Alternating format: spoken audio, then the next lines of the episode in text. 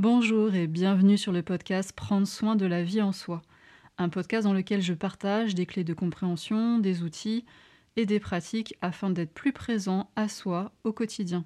Si vous souhaitez voir ce contenu en vidéo, il existe également sur ma chaîne YouTube Inflorescence Bien-être.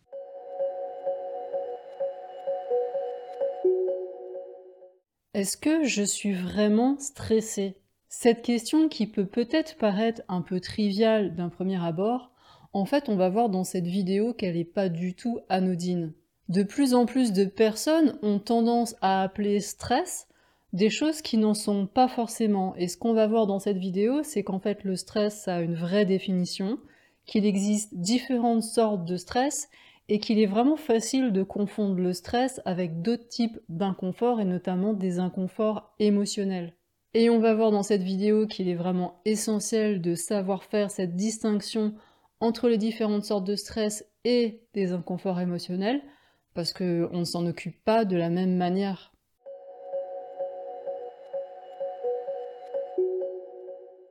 Bonjour et bienvenue dans ce troisième épisode de la série Je réponds à ta question. Si tu veux tout savoir sur cette nouvelle série de contenus, tu peux aller voir cette vidéo et si toi aussi tu as une ou plusieurs questions à me poser, tu peux utiliser ce lien. Je suis Karine Lépouchard, je suis thérapeute énergéticienne et enseignante indépendante, et donc aujourd'hui je vais répondre à la question est-ce que je suis vraiment stressée? Comme je te le disais dans l'introduction, cette question n'est vraiment pas du tout triviale.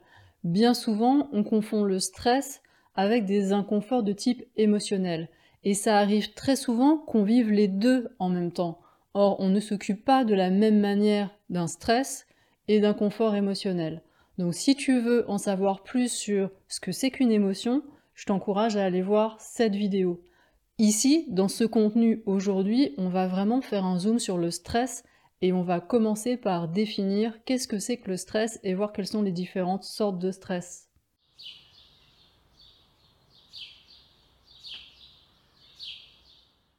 Quand je cherche à définir euh, une notion, un concept, j'aime bien aller voir du côté de nos bons vieux dictionnaires. Pour le Larousse, le stress, c'est un état réactionnel de l'organisme soumis à une agression brusque. Bon, c'est une première approche. Que dit Wikipédia? Bon, Wikipédia, en fonction des sujets, c'est pas toujours vraiment une référence, mais j'aime bien quand même aller jeter un œil, je trouve ça souvent intéressant.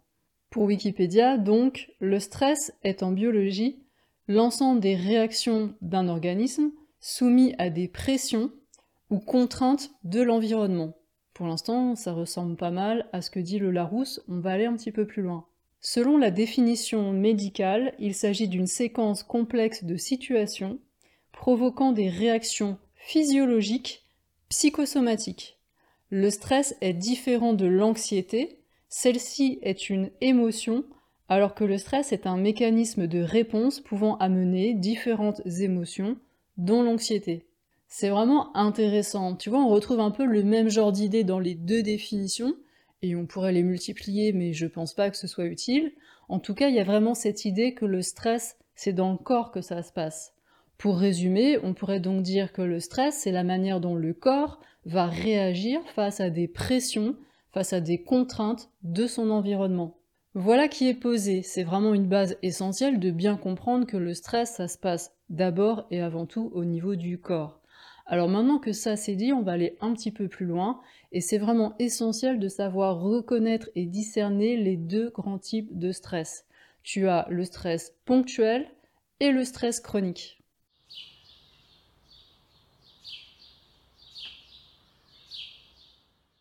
Commençons par le stress ponctuel. On va prendre un exemple pour que ce soit beaucoup plus parlant. Imaginons que tu aies à passer un examen, une épreuve orale, donc tu as d'abord un exposé à présenter et ensuite tu dois répondre aux questions de tes examinateurs.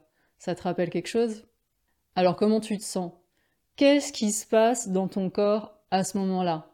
Là, on est d'accord qu'il y a de fortes chances que tu vives un moment de stress ponctuel n'hésite pas à prendre un petit moment pour vraiment te projeter dans cette situation. Imaginer la salle, imaginer comment sont installées les personnes, peut-être que tu as un tableau derrière toi. Tu vois, n'hésite pas à vraiment jouer le jeu et à te replonger dans ce genre de situation.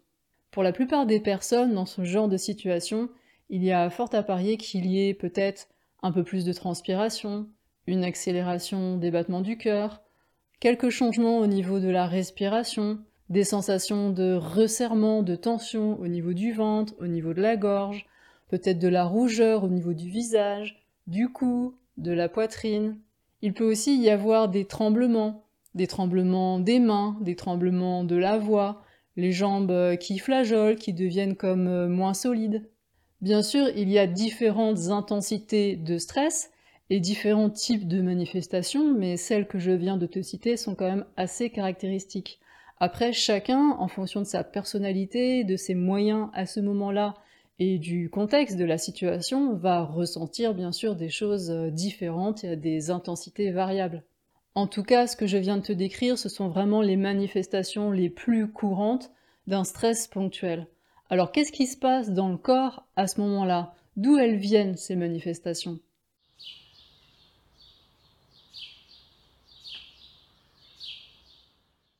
Cette situation d'examen oral, euh, d'exposé à présenter, ça va constituer une sacrée contrainte, ça va mettre une sacrée pression au niveau du corps. Celui-ci va donc réagir en produisant en grande quantité et de manière très rapprochée dans le temps une hormone qu'on appelle l'adrénaline. Il va donc y avoir dans le sens que l'on appelle un pic d'adrénaline. C'est la première phase du stress ponctuel qu'on appelle la phase d'alerte. Quelles sont les conséquences dans l'organisme de ce pic d'adrénaline? En fait, ce pic d'adrénaline et diverses autres adaptations, mais je ne vais pas rentrer dans les détails physiologiques, ça va provoquer un déplacement du sang et des ressources du corps vers les organes qui vont permettre soit de faire face à la situation euh, contraignante, donc de symboliquement de combattre ou de se battre, en tout cas de faire face à cette situation extérieure, ou alors, s'il il n'est pas approprié de faire face et de combattre euh, cette situation, eh bien de fuir.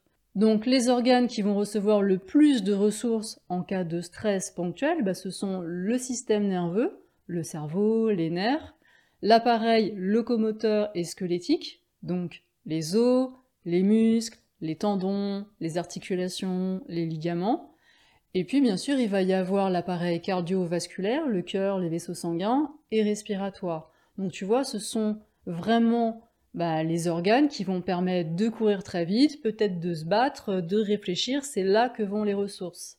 Et là, ce qui est important de bien comprendre, c'est que notre organisme, il n'a pas non plus des ressources infinies.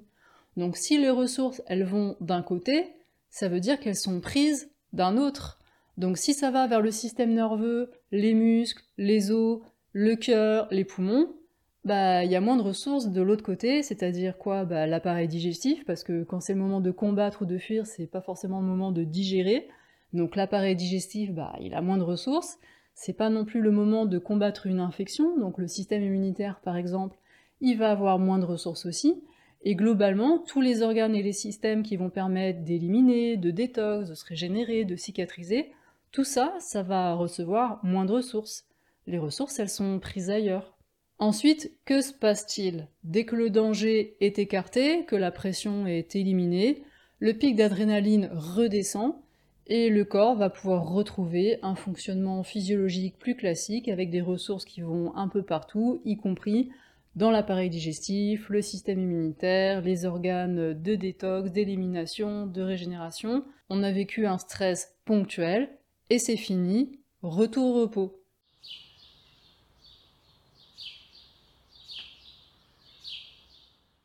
Voyons maintenant le deuxième type de stress que l'on appelle le stress chronique.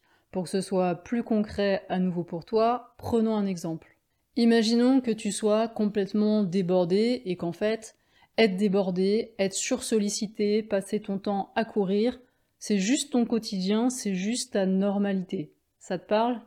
Donc ton mental, il est juste rempli à rabord de trucs à ne surtout pas oublier. Dans ton environnement, que ce soit au boulot, à la maison, on te demande sans arrêt des trucs super urgents qui étaient à faire pour hier. Et t'as jamais un moment pour toi, t'as jamais un moment de répit, et ta journée, elle est juste remplie de toutes ces sollicitations. Et ça, mais c'est juste un mode de vie de tellement de personnes dans notre monde occidental. Ces contraintes de l'environnement, ces pressions, elles sont permanentes. le corps n'a plus de temps pour se reposer, pour revenir juste à un fonctionnement détendu, relâché, où les ressources peuvent se remettre à leur place, où le corps peut se régénérer, peut récupérer.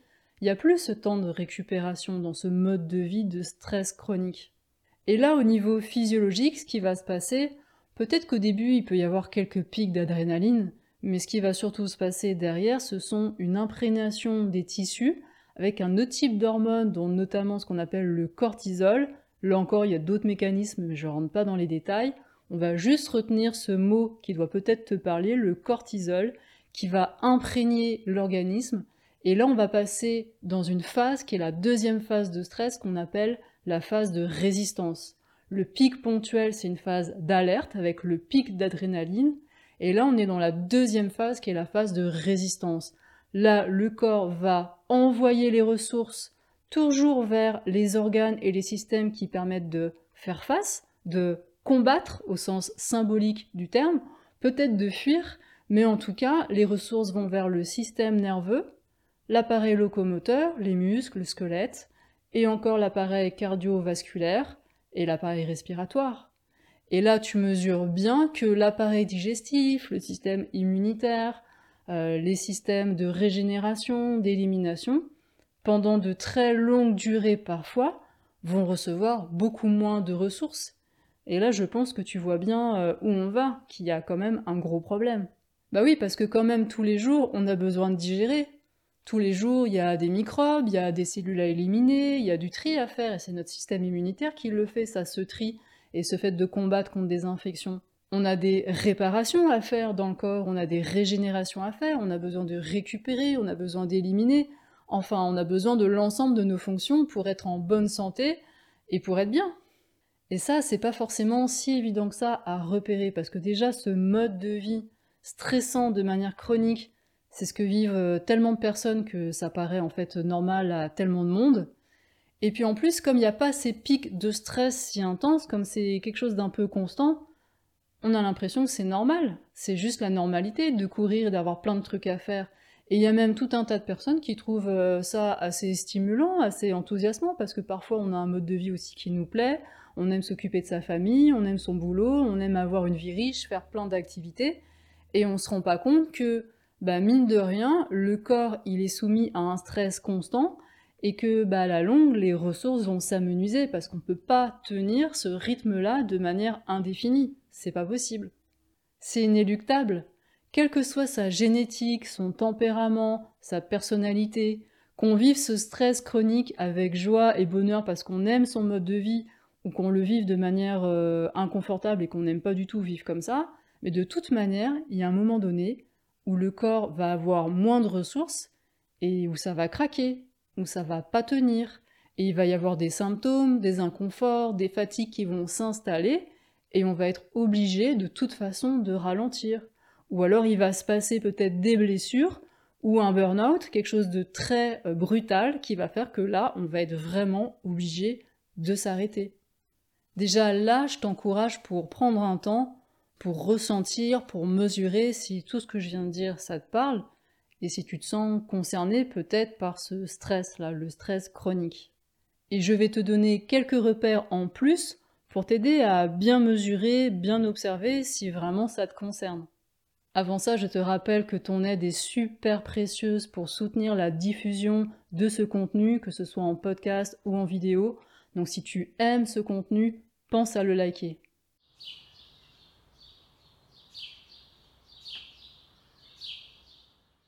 On a vu tout à l'heure quelles étaient les manifestations les plus courantes d'un stress ponctuel. À quoi est-ce qu'on reconnaît maintenant qu'on vit un stress chronique? Eh bien déjà quand on vit un stress chronique, il y a quelque chose qui revient mais tout le temps, c'est ce sentiment de fatigue. On se réveille déjà fatigué, on a la sensation que la nuit n'a pas fait son travail et que le corps n'a pas vraiment bien rechargé pendant son temps de sommeil. Par conséquent, le matin, on a souvent besoin de quelque chose qui nous stimule pour se sentir euh, en mesure de faire face à sa journée. Et ça peut être par exemple euh, de ne pas se sentir capable de commencer sa journée si on n'a pas eu son café. Et de manière générale, on va rechercher une alimentation qui va nous stimuler à différents moments de la journée. Ça peut être une alimentation avec de la viande, hein. la viande c'est un stimulant, une alimentation salée, une alimentation pimentée, poivrée, quelque chose qui a du goût et qui redonne un coup de peps. On peut aussi rechercher des effets stimulants au cours de sa journée ailleurs que dans les aliments et le café. Ça peut être le thé, ça peut être la cigarette, l'alcool, certains types de médicaments, enfin bref, euh, toutes sortes de stimulants. Concernant l'alimentation dans le cadre d'un stress chronique, c'est très courant qu'il y ait des troubles de l'appétit. Certaines personnes vont se ruer davantage sur la nourriture et vont surmanger, et puis d'autres personnes vont ne pas avoir très faim et manger moins que ce dont elles auraient besoin. Et je te rappelle que dans le cadre d'un stress en général, que ce soit un stress ponctuel ou un stress chronique, il y a moins de ressources pour la digestion. Donc euh, quand on surmange et qu'en plus on a moins de ressources pour digérer ce que l'on a surmangé, bah là c'est clair qu'au niveau de la santé, euh, c'est vraiment pas génial. Et tu te rappelles probablement aussi que dans le cadre d'un stress, il y a moins de ressources pour le système immunitaire. Donc le système immunitaire, à la longue, il va aussi pouvoir se dérégler. Se dérégler concrètement, ça veut dire quoi? Bah, Soit il va être moins efficace, et on va avoir davantage d'infections, euh, des mycoses à répétition, des angines à répétition, enfin plein de sortes d'infections à répétition, et on sent qu'on a du mal à récupérer et à se soigner et à se guérir de ces infections. Un système immunitaire qui se dérègle, ça peut être aussi un système immunitaire qui se met à être suractif. C'est le cas par exemple d'allergies, hein, des réactions inflammatoires qui vont se mettre en route face à des stimulants extérieurs, euh, du pollen, de la poussière, qui ne devraient pas, en temps normal, déclencher de telles réactions. Ça peut être aussi des maladies auto-immunes, où là, le système immunitaire se met carrément à attaquer euh, le corps lui-même. Et puis tu te rappelles d'une manière générale qu'il y a moins de ressources pour éliminer, pour détoxifier, pour se régénérer, pour se réparer, pour cicatriser. Donc là, il va y avoir quand même un encrassement général à la longue assez important de tout le corps. Tu mesures bien du coup que d'un point de vue de ta santé, de ta vitalité, euh, le stress chronique, euh, c'est clairement pas génial. Et là, c'est juste l'aspect physique, physiologique, mais il y a aussi l'aspect émotionnel et l'aspect psychologique. Et oui, socialiser, aller dans le monde, l'esprit, le cœur grand ouvert, gérer ses émotions, pouvoir les temporiser quand c'est nécessaire, avoir l'esprit clair, maintenir et pouvoir soutenir des raisonnements logiques, avoir de la mémoire, bah, tout ça, ça demande des ressources. Donc quand il n'y a plus de ressources pour tout ça, qu'est-ce qui se passe? Eh ben, on a les émotions à fleur de peau et on a l'impression de pleurer pour un lien ou de péter un câble pour un rien. Bon, en fait, c'est jamais pour un rien, mais c'est qu'on a cette sensation de juste plus rien pouvoir contrôler. Bah oui, parce que contrôler, et je suis pas en train de dire que j'encourage à contrôler, hein, mais en général, c'est ce que font la plupart des personnes, elles mettent sous le tapis et elles essayent de contrôler ce qui se passe à l'intérieur, bah ça, ça demande de l'énergie. Donc on peut aussi avoir la sensation d'avoir l'esprit confus, de plus avoir les idées claires, de plus pouvoir aligner deux pensées ou un raisonnement logique, de plus avoir de mémoire, de tout oublier, hein, d'avoir un peu la mémoire d'un poisson rouge. Et puis on peut avoir cette sensation de plus avoir envie d'aller vers les autres, de plus supporter le bruit, de plus avoir à écouter les malheurs de Pierre, Paul ou Jacques, on n'a plus envie, on a l'impression d'avoir déjà tellement à faire et tellement à gérer avec soi-même et sa propre vie, qu'on supporte plus rien d'autre en fait, et que c'est déjà trop. Tu vois ce truc que c'est trop, c'est too much, c'est trop déjà à l'intérieur, c'est trop à l'extérieur, et de se sentir comme submergé comme ça par un truc qu'on n'arrive plus à contrôler, ce truc de perdre les pédales, ça c'est vraiment bien caractéristique du genre de, de vibe, de feeling qu'on a quand on est en plein stress chronique et qu'on perd euh, ses moyens. Bon là, ce que je viens de te décrire, c'est un aperçu, on est d'accord, ça n'a rien d'exhaustif. Après, ça va vraiment dépendre de chacun, de la personnalité, du contexte et de plein de choses. Ce que je te propose maintenant, c'est de regarder quelles sont les conséquences du stress, du stress ponctuel et du stress chronique.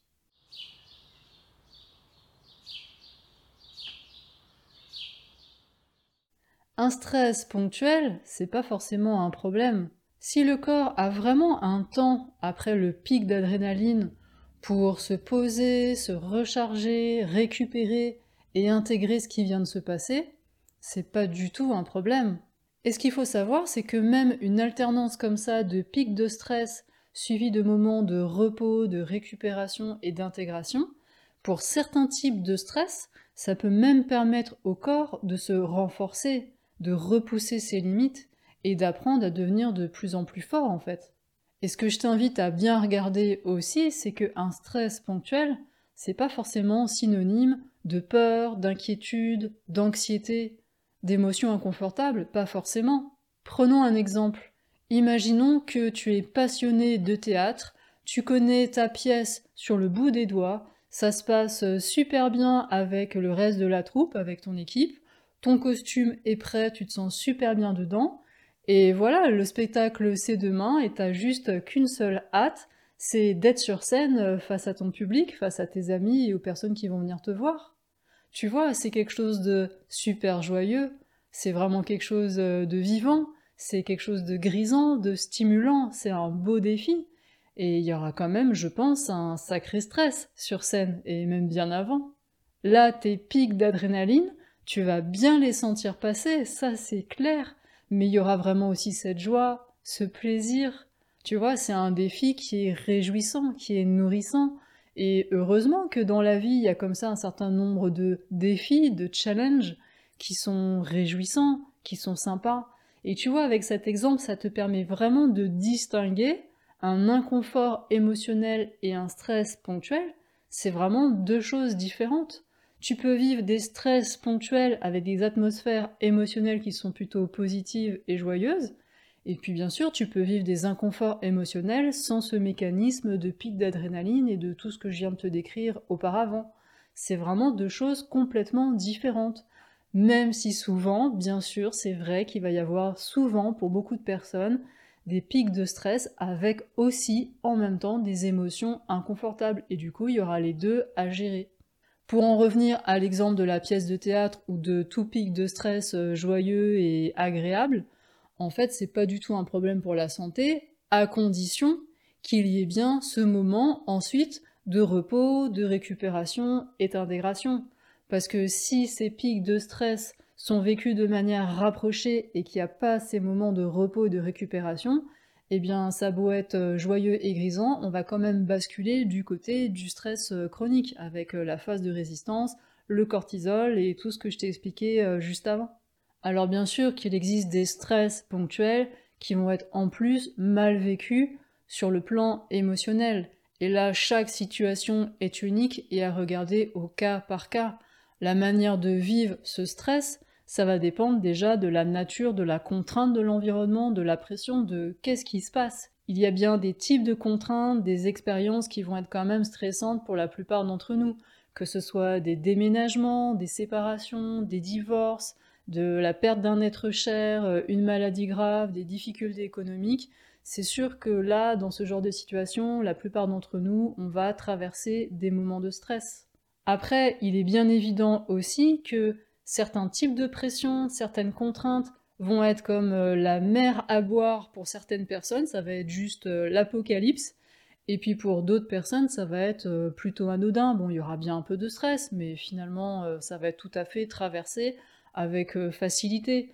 Donc là, c'est hyper individuel, ça dépend de chacun, de sa personnalité, de sa génétique, de, sa, de son éducation, de ses ressources à ce moment-là, parce que pour une même personne, à différents moments de sa vie, elle peut vivre des choses de manière complètement différente. Et aussi, ça va dépendre des compétences de la personne, des outils, des pratiques qu'elle aura intégrées et qu'elle arrivera à mettre en œuvre euh, à ce moment-là pour euh, bah, l'aider et la soutenir à traverser ce moment-là. C'est sûr que vivre comme ça de manière répétée un stress ponctuel en ayant la sensation à chaque fois de perdre ses moyens, d'être complètement débordé, de ne pas savoir euh, comment traverser ça, bah, c'est sûr que ça aide pas au niveau de la confiance en soi et au niveau de l'estime de soi, euh, ça peut vite devenir euh, compliqué et ça peut contribuer à nourrir ou à entretenir certaines croyances sur soi ou sur la vie qui sont pas euh, franchement soutenantes. Et un stress ponctuel, ça peut être aussi vécu très violemment, très brutalement, ça peut être complètement un traumatisme au niveau physique et aussi au niveau psychologique et émotionnel, et là, il y aura les deux aspects à gérer. Il faudra s'occuper à la fois bah, de l'aspect stress, hein, purement euh, physiologique, et il y aura aussi de s'occuper de la prise en charge de l'aspect euh, psychologique et émotionnel. On prendra donc le temps dans une prochaine vidéo de regarder un peu plus en détail comment on peut apprendre à mieux gérer un stress ponctuel. On verra qu'il y a des choses qu'on peut mettre en place en amont. Hein, quand il y a certains stress que l'on peut prévoir, et eh ben on peut s'y préparer. On verra que pendant le stress en lui-même, il y a des choses qu'on peut apprendre à développer, il y a des compétences, des outils que l'on peut utiliser pour le vivre beaucoup mieux. Et on verra aussi que après ce moment de stress, il y a des choses auxquelles il faut être vigilant pour récupérer euh, plus rapidement.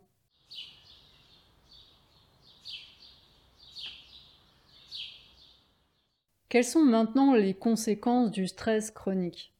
Le stress chronique, c'est beaucoup plus délicat à repérer. Le corps a quand même de belles capacités de compensation et il y a quand même un bon nombre de personnes qui peuvent tenir un haut rythme de stress chronique pendant euh, vraiment très longtemps et parfois de euh, bien nombreuses années. C'est carrément un mode de vie. Et en effet, quoi de plus normal finalement que d'être fatigué? Tout le monde est fatigué. Quoi de plus normal d'être sursollicité, d'avoir plein de choses à gérer C'est normal, c'est le mode de vie occidental, tout ce qu'il y a de plus classique. Et quoi de plus normal que d'avoir un petit peu de mal à digérer, d'avoir un peu mal au dos, d'avoir un peu mal à la tête le soir, avoir de temps en temps des blocages au niveau des cervicales, des reins, une sciatique. Quoi de plus normal? Finalement, est-ce que c'est pas juste ça, vieillir? Eh bien, oui et non.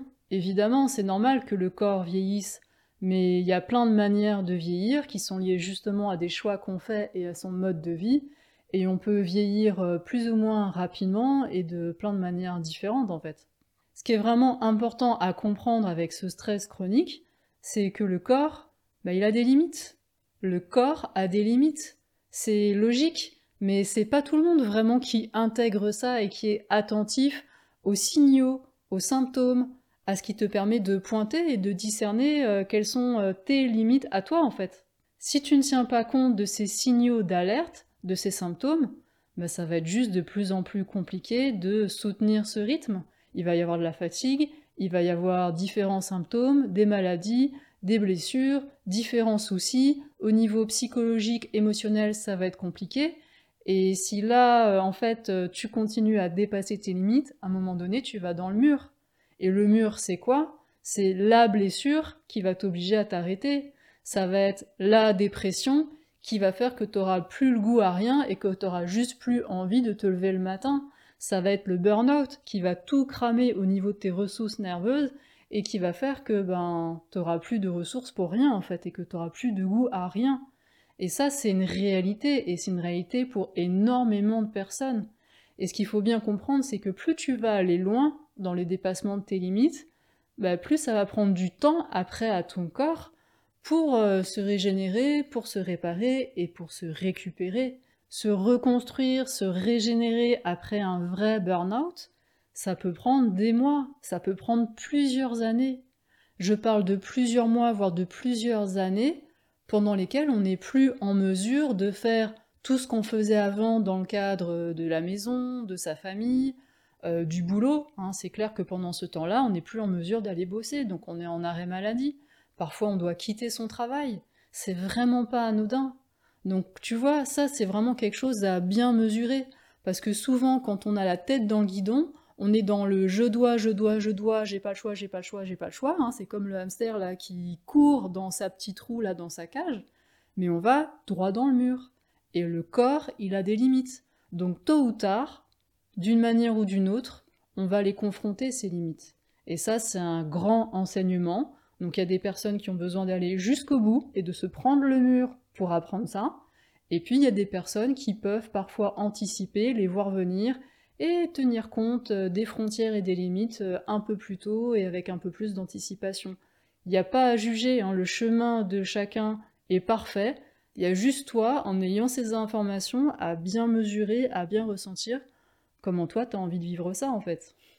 Et de toute manière, quand on se retrouve comme ça, confronté au fait que, bah oui, le corps a des limites, c'est toujours l'occasion de se remettre en question, de regarder finalement quelles sont ses aspirations profondes dans sa vie, quelles sont les activités et les choix que l'on fait dans sa vie bah, qui font du bien, qui sont nourrissants, et qui portent et qui euh, entretiennent cet élan de vie en soi, et ça c'est bon, ça c'est régénérant, ça c'est joyeux, et là c'est plus facile dans cet élan-là de prendre des temps de pause parce qu'on est dans une posture intérieure de soin de soi, d'amour de soi et d'ouverture à la vie. Donc là, dans cette dynamique-là, c'est beaucoup plus facile d'intégrer comme ça des temps de repos et de, de régénération et de récupération.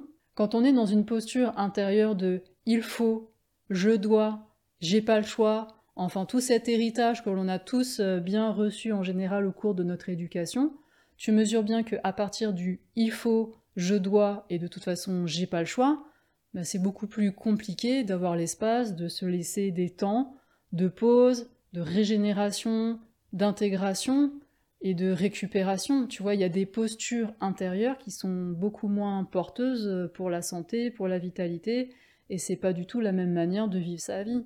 Et là, une fois de plus, il n'y a pas à gérer. Il y a juste à regarder, observer, quelle est la posture qui est là, comment je me positionne dans ma vie, à partir d'où je fais mes choix, et regarder si on est en accord avec ça. Et si on n'est pas en accord et s'il y a des choses dont on sent que c'est pas porteur pour la vie, c'est pas joyeux et c'est c'est pas ok, et eh ben on a le choix, on peut à tout moment choisir autrement. Et même cette croyance j'ai pas le choix, on peut toujours la reconditionner. Ça, ça se travaille en introspection. Toute croyance peut être remise en question et peut être transformée. C'est un chemin qui est possible. Mais ça, c'est pareil, je pourrais t'en parler pendant des heures, mais c'est quelque chose qui se mesure et qui s'apprend par l'expérience directe. Et toute croyance peut se transformer si on sent que c'est pas une croyance qui nous soutient et qui soutient la vie en soi. Toute croyance peut être transformée. On a le choix et c'est possible.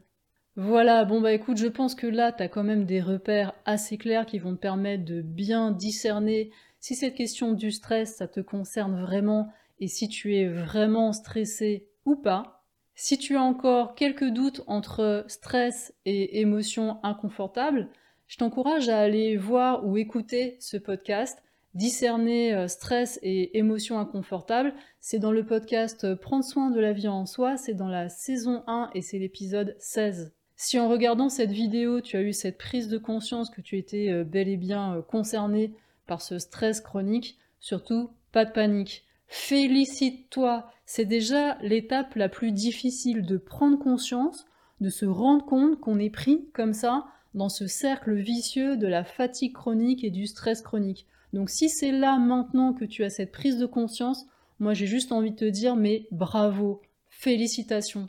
Maintenant, tu vas pouvoir apprendre de nouveaux outils, de nouvelles compétences, de nouvelles pratiques qui vont t'aider à enclencher un cercle vertueux cette fois, un cercle vertueux de guérison, de régénération, de récupération. Oui, c'est possible de sortir de là. Je vais bientôt publier une nouvelle vidéo sur cette chaîne. Je suis stressée. Que faire? Dans cette vidéo, je vais partager avec toi des outils, des pratiques pour t'aider justement à mieux gérer tout type de stress, que ce soit des stress ponctuels ou que ce soit justement ce servicieux de la fatigue et du stress chronique. Là, tu auras vraiment ce qu'il faut pour t'aider à remonter la pente. Donc si tu veux être sûr de ne pas louper cette vidéo et que d'une manière générale tu as envie de suivre les actualités, les ressources que je publie sur Inflorescence, tu peux t'inscrire à la newsletter d'Inflorescence qui paraît tous les vendredis midi et tu peux aussi rejoindre le canal de diffusion Telegram. Et pour finir, si tu as aimé cette vidéo, si elle t'a paru utile, si tu penses qu'elle pourrait servir et aider d'autres personnes, n'hésite pas à soutenir sa diffusion, tu peux la liker, tu peux la commenter et bien sûr tu peux la partager largement. Voilà, prends bien soin de toi et je te dis à très bientôt pour de prochaines vidéos. Je t'embrasse. Bye bye. Merci d'avoir écouté cet épisode. Si ce contenu a résonné pour vous et que vous avez envie de soutenir sa diffusion, je vous invite à laisser une évaluation ou un pouce levé selon la plateforme de votre choix. Vous pouvez aussi partager cet épisode dans les réseaux sociaux. Si vous avez envie de vous exprimer sur le thème de cet épisode, si vous avez des questions ou s'il y a des sujets que vous aimeriez voir abordés dans ce podcast, surtout n'hésitez pas à utiliser les commentaires pour me le dire. Vous pouvez aussi me contacter par mail, je vous laisse dans la description de cet épisode mes coordonnées ainsi que l'adresse du site d'Inflorescence. Si vous souhaitez en savoir plus sur mon actualité, les événements, les ateliers à venir, je vous invite à vous abonner à la page Facebook Inflorescence Bien-être et à mon compte Instagram.